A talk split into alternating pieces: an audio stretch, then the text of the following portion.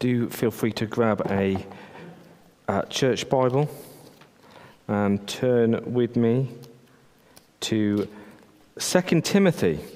It's on page 1195, 2 Timothy chapter 1. And we're going to begin at verse 8 and take it to the end of the chapter. So let's begin with uh, verse 8. So do not be ashamed to testify about our Lord, or ashamed of me, his prisoner, but join with me in suffering for the gospel by the power of God, who has saved us and called us to a holy life, not because of anything we have done, but because of his own purpose and grace. This grace was given us in Christ Jesus before the beginning of time but it has now been revealed through the appearing of our Saviour, Christ Jesus, who has destroyed death and brought life and immortality to light through the gospel. And of this gospel, I was appointed a herald and an apostle and a teacher. That is why I am suffering as I am. Yet I am not ashamed because I know whom I have believed, and I am convinced that he is able to guard what I have entrusted to him for that day. What you have heard from me, keep as the pattern of sound teaching. With faith and love in Christ Jesus, guard the good deposit that was entrusted to you. Guard it with the help of the Holy Spirit who lives in us. You know that everyone in the province of Asia has deserted me, including Phygellus and Hermogenes. May the Lord show mercy to the household of uh, Onesiphorus, because he often refreshed me and was ashamed of and was not ashamed of my chains. On the contrary, when he was in Rome, he searched hard for me until he found me. May the Lord grant that he will find mercy from the Lord on that day. You know very well in how many ways he helped me in Ephesus. Amen. Amen. Well, we're going to be looking at that passage this morning. We're in week two of our new sermon series going through this book of 2 Timothy.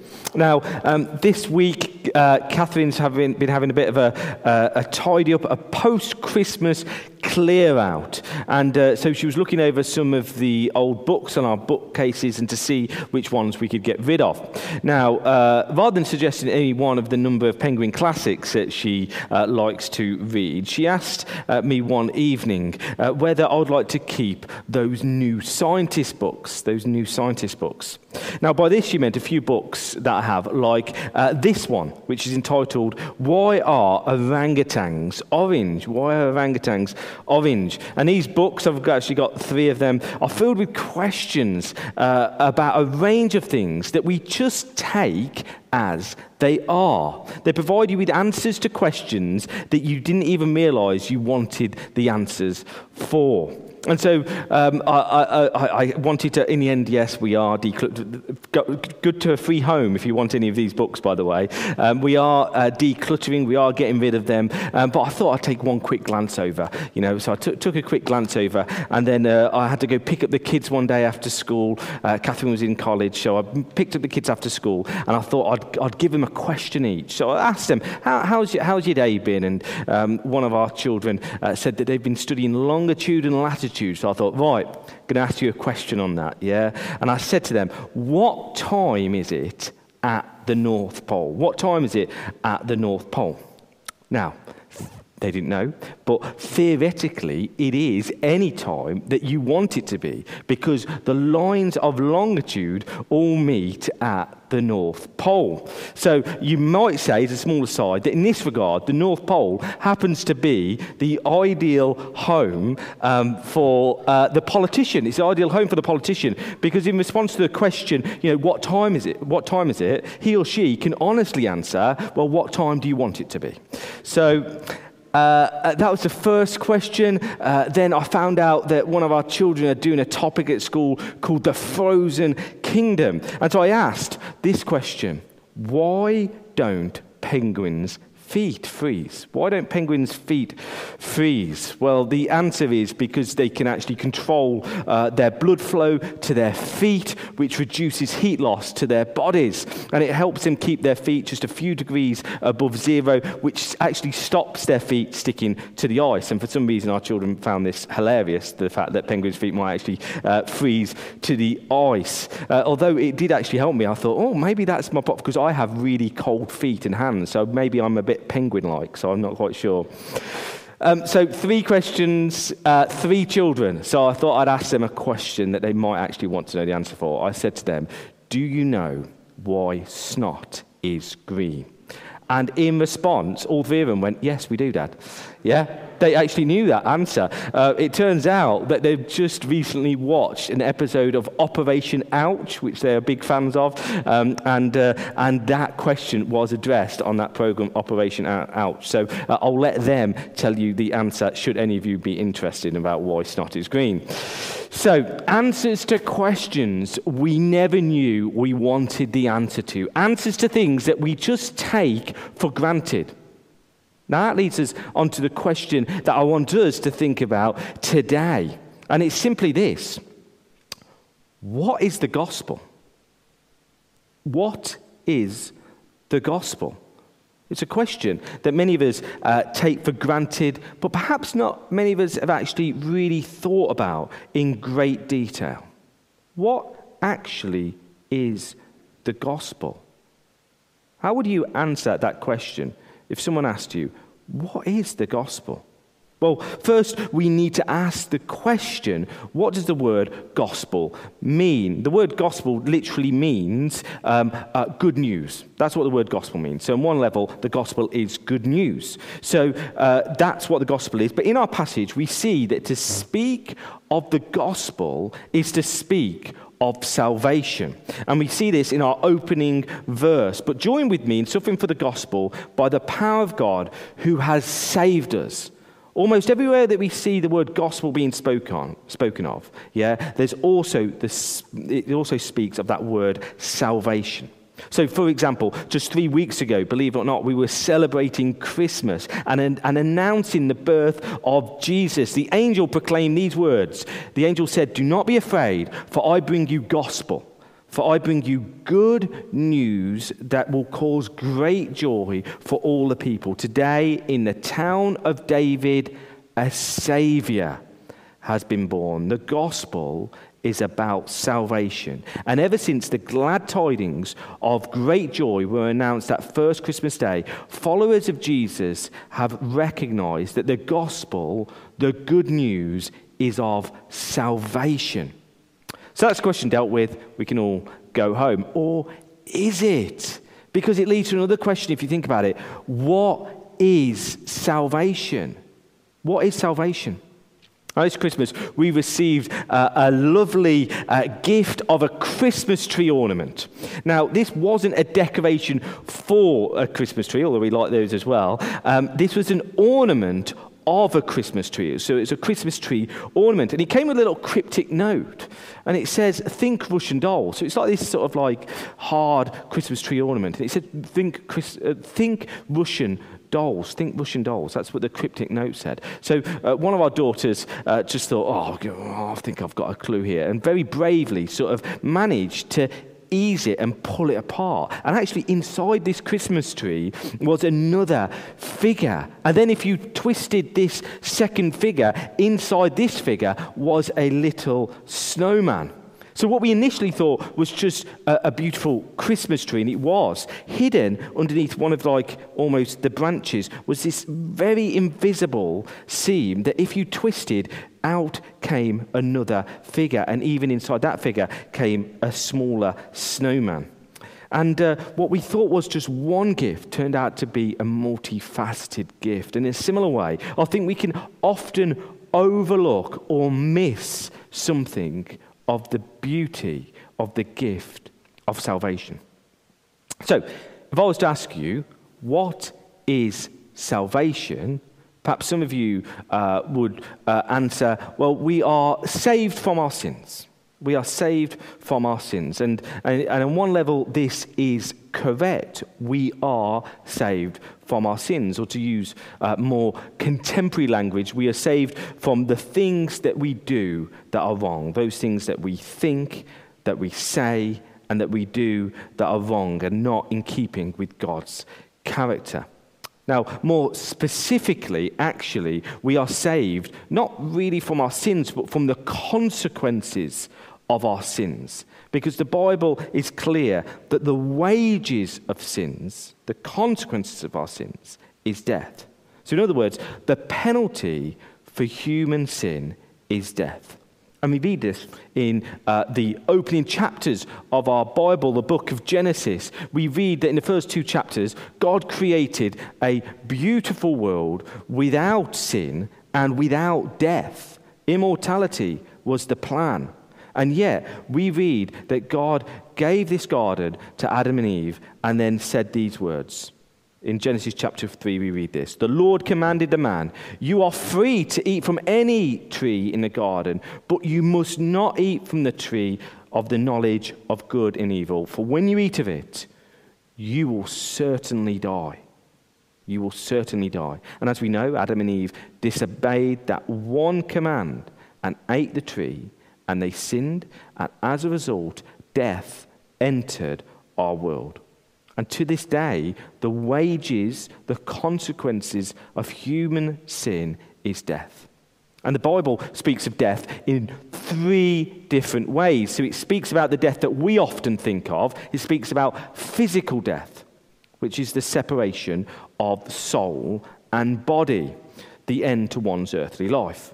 But it also speaks of two other kinds of death. It speaks of spiritual death, which is the separation of our souls from God. We were dead in our sins, but now made alive in Christ. And it also speaks of a third kind of death, eternal death, which is the separation of our soul and body from God for eternity.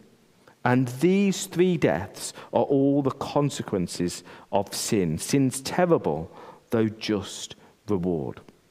And you see, if we fail to appreciate what we're saved from, namely death, we're going to fail to appreciate the gift of salvation.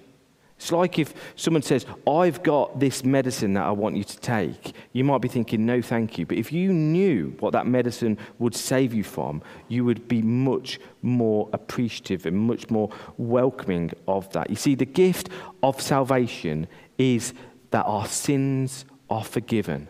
That by believing and accepting that Jesus died upon the cross for you, and by confessing that he is Lord and Savior, you are forgiven.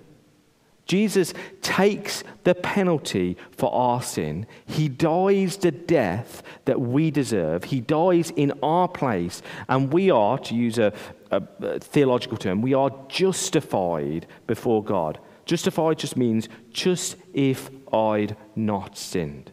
We are made clean. We are forgiven. This is the gift of salvation. And we either accept this gift and allow Jesus to pay for our sins, or we reject the gift and say, No, thank you. I want to pay that death myself. I want to pay for my own sins. You see, the consequence of sin is death. And the good news of salvation is that we don't have to suffer the death ourselves. Jesus has paid the price for our sin upon the cross. Now, for those who accept the gift of salvation, our passage says right here that Jesus has destroyed death. We've got a beautiful verse here, verse 10, that might, some of you might want to commit to memory. It says here, verse 10 of our passage, got the gospel within it. Our Savior, Christ Jesus, who has, number one, destroyed death and brought life and immortality to light through the gospel. Christ Jesus has destroyed death. What is the gospel? The gospel is the good news of salvation. What is salvation? Salvation is the forgiveness of sins. It means that I need not, we need not, you need not fear death. Whilst we may have to face, if Christ doesn't return, we, we will have to face physical death, the separation of our soul from our body. But death has lost its sting. Death has lost its potency. Death has lost its fear. Last week I spoke about ministering to someone on their deathbed. And let me tell you, I've, I've done that many times, and there is a world of difference between someone who is a believer and someone who is fearful, someone who is confident in the face of death, and someone who is going into the unknown. You see, for the, for, for the loved ones that are left behind, death is incredibly painful. It is, it is a, a, a terrible wretch. We will dearly miss those who have meant so much to us and are no longer with us. We are not downplaying the pain of death. But what I'm saying is that for the faithful that have died in Christ, physical death is no death at all. It is a gateway to life with Christ, a gateway to life without pain, a life without tears, a life that we all want, a life of joy. So Christ has died for you that you might live. And this is a beautiful gift. And this is why you might think it's crazy that we're running three different alpha courses as a church, because there's three different demographics, and we want them all to hear the good news of Jesus. So I encourage you as a church family to get behind this in, in, in praying for these young people, in praying for these adults, in praying for the Hong Kong community, that they would receive the gift of eternal life. So please do be praying. Now, in one sense, a gift of salvation is a little bit like that Christmas tree, yeah, that we were given for Christmas, because hidden inside is actually something more. You see, salvation is forgiveness, but it's not merely forgiveness, because let's return to verse 9. What's it say? God who has saved us, God who has saved us, and in the same breath, Paul says this, and called us to a holy life. He has saved us and called us to a holy life. If salvation is first about justification, about forgiveness, salvation is also about sanctification, being made holy.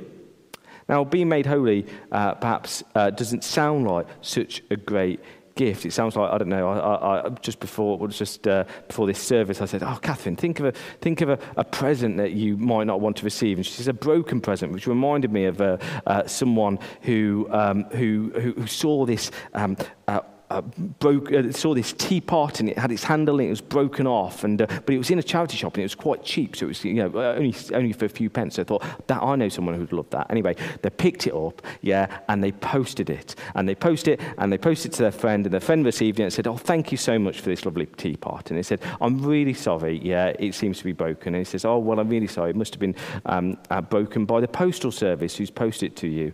And he says, yes, and it was very thoughtful of you to wrap the handle and the pot separately separately. So, um, uh, so uh, salvation, uh, sorry, uh, holiness perhaps doesn't sound like a gift that we really want to receive. Perhaps we prefer it comes with a sort of gift receipt that we can swap for something else. But I think this is to do with what our, what our idea of holiness is actually about. You see, being holy is about following God's design for our life. You know, we believe God created it. It's about following our Creator's design for our life. You see, I think being holy, I would say, is about being whole, about becoming the person that God wants you to be, not being weighed down with the baggage that we carry around that we know is actually no good for us, but for some reason we just seem unable to be able to put down these bags that we know are not good for us. The call to holiness is actually about living life in all its fullness.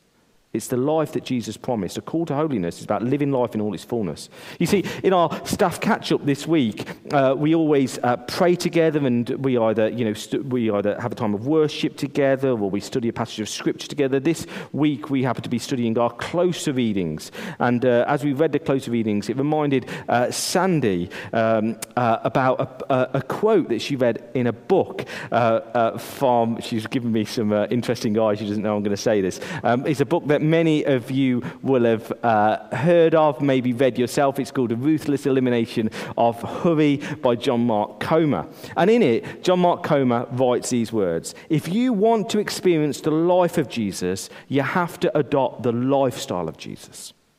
If you want to experience the life of Jesus, we all put our hands up and say, Yes, please. You have to adopt the lifestyle of Jesus. Or to put it a different way, if you want to experience the life in all its fullness that Jesus offers, then you have to adopt the holy lifestyle that Jesus uh, lived.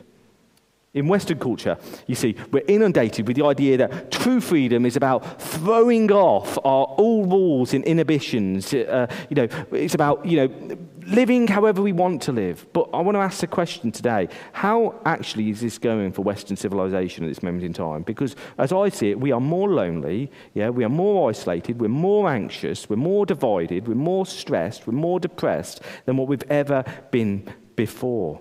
But Scripture tells us that the way to true freedom is following God's way, to live a holy life. That true freedom, authentic wholeness, real joy is found in listening to our Creator.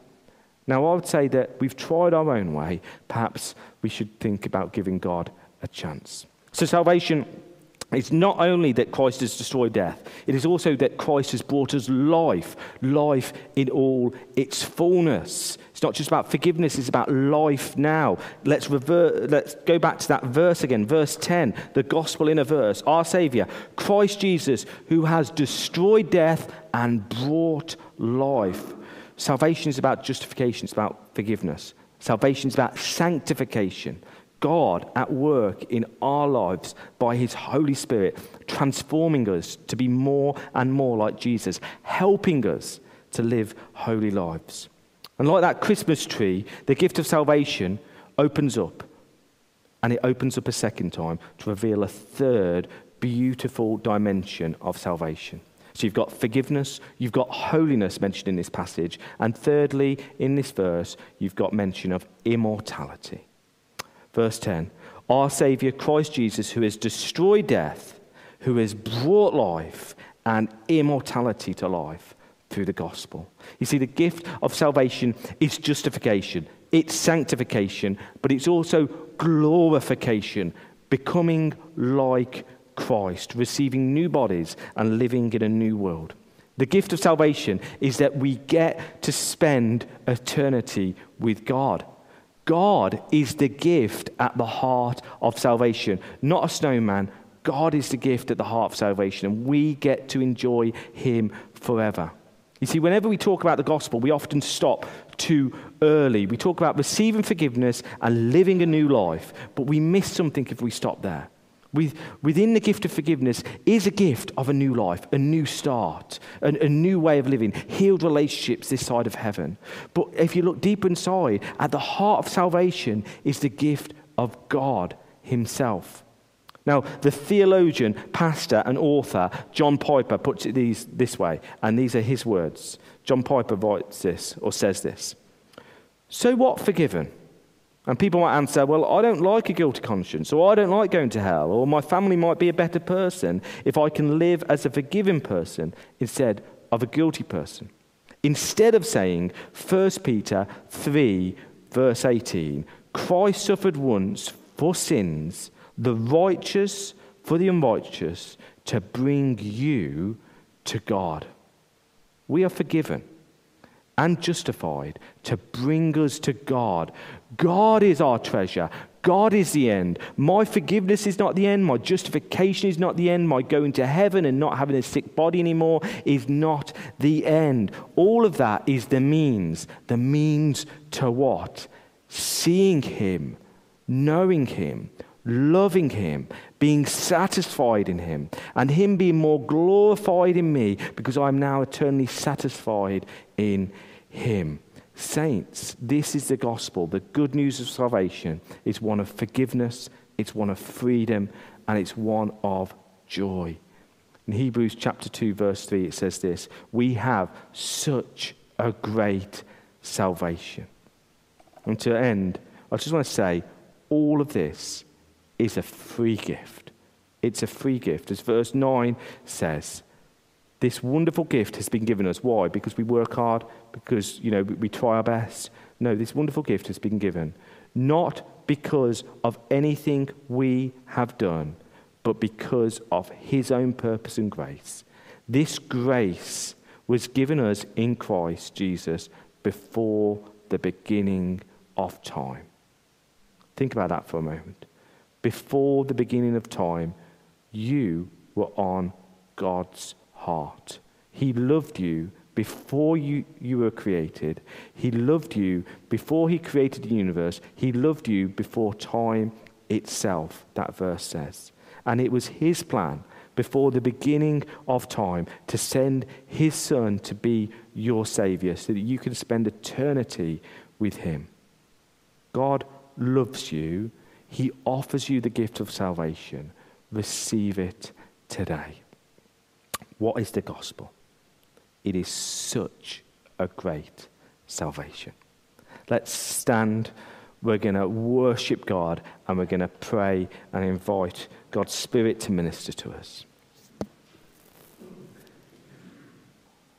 Before the service uh, began, uh, we, we spent some time praying, and uh, there was two things that came up. One, that we sort of need to get bolder in, in proclaiming the gospel, of, of, of saying we're followers of Jesus. Um, and, uh, and invitations to Alpha is a wonderful way of doing this. So I just want to pray for people uh, in that respect. And also, um, the, and the other word that came to us is that the joy of the Lord is our strength. And for some of us, we are feeling weary and we need the joy of the Lord. And some of us are feeling low and we need the joy of the Lord. So I'm just going to pray for that and whatever else God wants to do. So, Heavenly Father, we just invite your Holy Spirit, the Holy Spirit that loves to point people towards salvation. And for anyone who has not received this gift today, Lord, we pray that by praying this prayer, by believing in their hearts that Jesus Christ has died on the cross for their sins.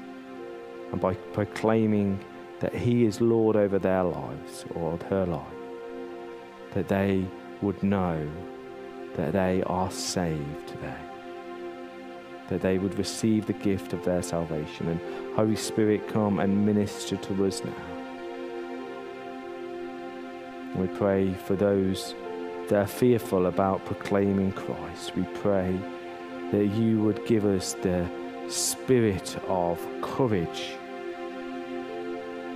As it says in last week's passage, the, the, the, God did not give us a Holy Spirit of timidity, but a spirit of power and of love and of self discipline. So we pray for that spirit of courage over those who need it now. And Lord, we pray also that the Holy Spirit would bring joy, Lord. One of the fruits of the Spirit is joy. And so we pray now for your joy to be poured out on our hearts. Come, Holy Spirit, we ask. We lift our hearts to you.